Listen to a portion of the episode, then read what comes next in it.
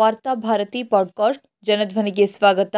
ಜನವರಿ ಹನ್ನೊಂದು ಎರಡು ಸಾವಿರದ ಇಪ್ಪತ್ತ್ಮೂರು ಬುಧವಾರದ ವಾರ್ತಾಭಾರತಿ ಸಂಪಾದಕೀಯ. ಪರಿಸರ ಸಂರಕ್ಷಣೆ ಕಾನೂನು ಬಿಗಿಯಾಗಿರಬೇಕು. ಅಭಿವೃದ್ಧಿಯ ಹೆಸರಿನಲ್ಲಿ ಪರಿಸರಕ್ಕೆ ಮಾರಕವಾಗುವ ಯೋಜನೆಗಳನ್ನು ಕೈಗೊಳ್ಳೋದ್ರಿಂದ ಎಂತಹ ಅನಾಹುತ ಉಂಟಾಗುತ್ತದೆ ಎಂಬುದಕ್ಕೆ ಉತ್ತರಾಖಂಡದ ಜೋಶಿಮಠ ಪಟ್ಟಣ ಕಣ್ಣ ಮುಂದಿನ ಉದಾಹರಣೆಯಾಗಿದೆ. ತೀವ್ರ ಭೂಕುಸಿತದಿಂದ ತತ್ತರಿಸಿರುವ ಈ ಊರಿನ ಮನೆಗಳು, ರಸ್ತೆಗಳು ಮತ್ತಿತರ ಕಡೆ ಭೂಮಿ ಬಿರುಕು ಬಿಟ್ಟಿರುವುದು ಆತಂಕಕ್ಕೆ ಕಾರಣವಾಗಿದೆ.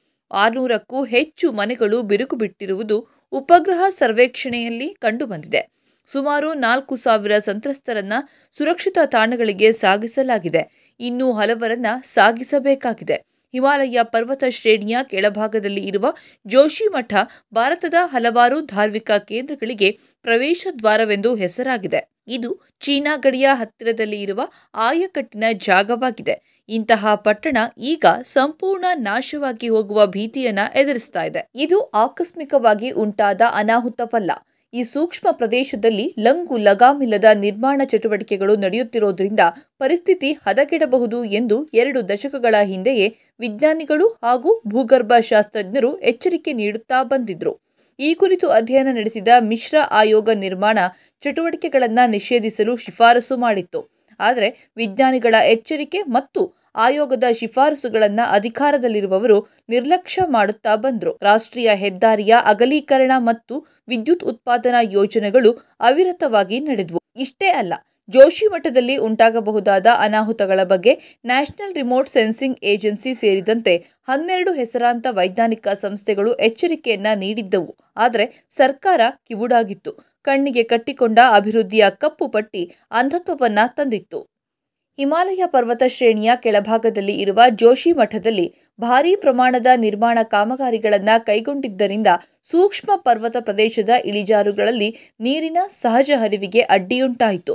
ಬೃಹತ್ ಪ್ರಮಾಣದ ಜಲವಿದ್ಯುತ್ ಯೋಜನೆ ಮಾತ್ರವಲ್ಲ, ಚಾರಾಧಾಮ್ ಹೆದ್ದಾರಿ ಯೋಜನೆ ಆ ಪ್ರದೇಶದ ಧಾರಣಾ ಸಾಮರ್ಥ್ಯಕ್ಕಿಂತ ಹೆಚ್ಚಿನ ಒತ್ತಡವನ್ನು ಸೃಷ್ಟಿಸಿತು. ಹೀಗಾಗಿ ಇತ್ತೀಚೆಗೆ ಪದೇ ಪದೇ ಭೂಕುಸಿತ ಸಂಭವಿಸುತ್ತಲೇ ಬಂತು. ಪ್ರಧಾನಿ ಕಚೇರಿ ಈ ಬಗ್ಗೆ ಆಸಕ್ತಿಯನ್ನ ವಹಿಸಿದೆ. ಪರಿಹಾರ ಕಾರ್ಯಗಳು ನಡೆಯುತ್ತಿವೆ. ಇನ್ನೂ ಸಾವಿರಾರು ಜನರನ್ನ ಸ್ಥಳಾಂತರ ಮಾಡಬೇಕಿದೆ. ಜೋಶಿ ಮಠ ಮುಂದೆ ಮನುಷ್ಯ ವಾಸಕ್ಕೆ ಯೋಗ್ಯವಾಗಿ ಉಳಿಯಲಿದೆಯೇ ಎಂಬುದು ಸ್ಪಷ್ಟವಾಗಿಲ್ಲ. ನರೇಂದ್ರ ಮೋದಿಯವರ ನೇತೃತ್ವದ ಕೇಂದ್ರ ಸರ್ಕಾರ ಧಾರ್ಮಿಕ ಕ್ಷೇತ್ರಗಳಿಗೆ ಹೋಗಲು ಅನುಕೂಲವಾಗಲಿ ಎಂದು ಚಾರಾಧಾಮ್ ಹೆದ್ದಾರಿ ಯೋಜನೆಯನ್ನ ಕೈಗೊಂಡಿದ್ದು ನಿಸರ್ಗದ ಮೇಲೆ ಭಾರೀ ಹೊರೆಯಾಗಿ ಪರಿಣಮಿಸಿತು. ಇಂತಹ ಪರಿಸರ ಮಾರಕ ಯೋಜನೆಗಳ ಬಗ್ಗೆ ವಿರೋಧ ವ್ಯಕ್ತಪಡಿಸುತ್ತಲೇ ಬಂದ ಪರಿಸರವಾದಿಗಳನ್ನ ಅಭಿವೃದ್ಧಿ ವಿರೋಧಿಗಳು ಎಂದು ಬಿಂಬಿಸಲಾಯಿತು. ಇದೆಲ್ಲದರ ಪರಿಣಾಮ ಈಗ ಜೋಶಿ ಮಠ ಅಳಿವಿನ ಅಂಚಿಗೆ ತಲುಪಲು ಕಾರಣವಾಗಿದೆ. ಕೇಂದ್ರದಲ್ಲಿ ನರೇಂದ್ರ ಮೋದಿಯವರ ಸರ್ಕಾರ ಅಸ್ತಿತ್ವಕ್ಕೆ ಬಂದ ನಂತರ ಪರಿಸರ ಸಂರಕ್ಷಣೆಗೆ ಸಂಬಂಧಿಸಿದ ಕಾಯ್ದೆಗಳನ್ನು ದುರ್ಬಲಗೊಳಿಸುತ್ತಾ ಬರಲಾಗಿದೆ. ಇತ್ತೀಚೆಗೆ ಪರಿಸರ ಸಂರಕ್ಷಣೆಗೆ ಸಂಬಂಧಿಸಿದ ಮೂರು ಮಹತ್ವದ ಕಾಯ್ದೆಗಳಲ್ಲಿ ಶಿಕ್ಷೆಗೆ ಸಂಬಂಧಿಸಿದ ಕೆಲವು ನಿಯಮಗಳನ್ನು ಕೈಬಿಡಲು ಸರ್ಕಾರ ಮುಂದಾಗಿರುವುದು ಆತಂಕದ ಸಂಗತಿಯಾಗಿದೆ. ಸಾವಿರದ ಒಂಬೈನೂರ ಎಂಬತ್ತಾರರ ಜಲ ಮತ್ತು ವಾಯು ಕಾಯ್ದೆಗಳಿಂದ ಶಿಕ್ಷೆಗೆ ಸಂಬಂಧಿಸಿದ ಕೆಲವು ನಿಯಮಗಳನ್ನು ತೆಗೆಯಲು ಹೊರಟಿದ್ದು ಸರಿಯಲ್ಲ. ಹೀಗೆ ಪರಿಸರ ಸಂರಕ್ಷಣಾ ಕಾಯ್ದೆಗಳನ್ನು ದುರ್ಬಲಗೊಳಿಸುತ್ತಾ ಹೋದರೆ ಜೋಶಿ ಮಠದಂತಹ ಅನಾಹುತಗಳನ್ನು ತಡೆಯಲು ಸಾಧ್ಯವಿಲ್ಲ. ಸರ್ಕಾರದ ಅವೈಜ್ಞಾನಿಕ ಅಭಿವೃದ್ಧಿ ಯೋಜನೆಗಳು ಮತ್ತು ಹಲವಾರು ಖಾಸಗಿ ಉದ್ಯಮಗಳ ಪರಿಣಾಮವಾಗಿ ಪರಿಸರದ ಮೇಲೆ ಕೆಟ್ಟ ಪರಿಣಾಮ ಉಂಟಾಗುತ್ತಿದೆ. ಪರಿಸರ ಕಾಯ್ದೆಗಳನ್ನು ದುರ್ಬಲಗೊಳಿಸಿದರೆ ಯಾವ ಹೆದರಿಕೆಯೂ ಇಲ್ಲದೆ ಅರಣ್ಯ ನಾಶ ಅವ್ಯಾಹತವಾಗಿ ನಡೆಯಲಿದೆ.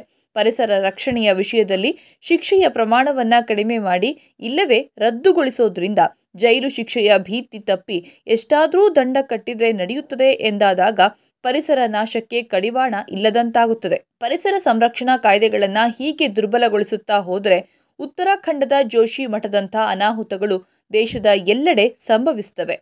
ಅದಕ್ಕೆ ಅವಕಾಶ ಮಾಡಿಕೊಡಬಾರದು. ಅಲ್ಲದೆ ಸರ್ಕಾರ ಅವೈಜ್ಞಾನಿಕವಾದ ಅಭಿವೃದ್ಧಿ ಯೋಜನೆಗಳನ್ನು ಕೈಬಿಡಬೇಕು. ಕರ್ನಾಟಕದ ಪಶ್ಚಿಮ ಘಟ್ಟಗಳ ಪ್ರದೇಶದಲ್ಲಿ ಕೂಡ ಅಭಿವೃದ್ಧಿ ಯೋಜನೆಗಳ ಪರಿಣಾಮವಾಗಿ ಬರಲಿರುವ ದಿನಗಳಲ್ಲಿ ಸಾಕಷ್ಟು ದುಷ್ಪರಿಣಾಮ ಉಂಟಾಗಬಹುದು. ಜನಸಾಮಾನ್ಯರಿಗೆ ಮತ್ತು ಅರಣ್ಯ ನಿವಾಸಿಗಳಿಗೆ ಮೂಲಭೂತ ಸೌಕರ್ಯಗಳು ಬೇಕು. ಆದರೆ ಇದಕ್ಕಾಗಿ ಬಹುದೊಡ್ಡ ಅಭಿವೃದ್ಧಿ ಯೋಜನೆಗಳನ್ನು ಕೈಗೊಳ್ಳುವುದು ಸರಿಯಲ್ಲ. ವಾಸ್ತವವಾಗಿ ಜನರಿಗೆ ಮೂಲಭೂತ ಸೌಕರ್ಯಗಳನ್ನು ಕಲ್ಪಿಸುವ ಹೆಸರಿನಲ್ಲಿ ಪರಿಸರ ಮಾರಕ ಉದ್ದಿಮೆಗಳನ್ನು, ರೆಸಾರ್ಟ್ಗಳನ್ನು ಮಾಡಲು ಅವಕಾಶ ಮಾಡಿಕೊಡೋದ್ರಿಂದ ನಿಸರ್ಗ ತತ್ತರಿಸಿ ಹೋಗಿದೆ. ಪರಿಸರ ಮಾಲಿನ್ಯ, ಜಲಮಾಲಿನ್ಯಗಳು ವಾತಾವರಣವನ್ನು ಅಸಹನೀಯಗೊಳಿಸುತ್ತಿವೆ. ಇಂತಹ ಅಪಾಯಕಾರಿ ಯೋಜನೆಗಳನ್ನು ವಿರೋಧಿಸುವವರನ್ನ ರಾಷ್ಟ್ರ ವಿರೋಧಿಗಳೆಂದು ಹೆಸರಿಸಿ ಬಾಯಿ ಮುಚ್ಚಿಸುವುದು ಈಗ ಅಧಿಕಾರದಲ್ಲಿ ಇರುವ ಪಕ್ಷದ ಚಾಳಿಯಾಗಿದೆ. ಇನ್ನು ಮುಂದಾದರೂ ಇಂತಹ ಪರಿಸರ ಮಾರಕ ಯೋಜನೆಗಳನ್ನು ಕೈಬಿಡುವುದು ಸೂಕ್ತ.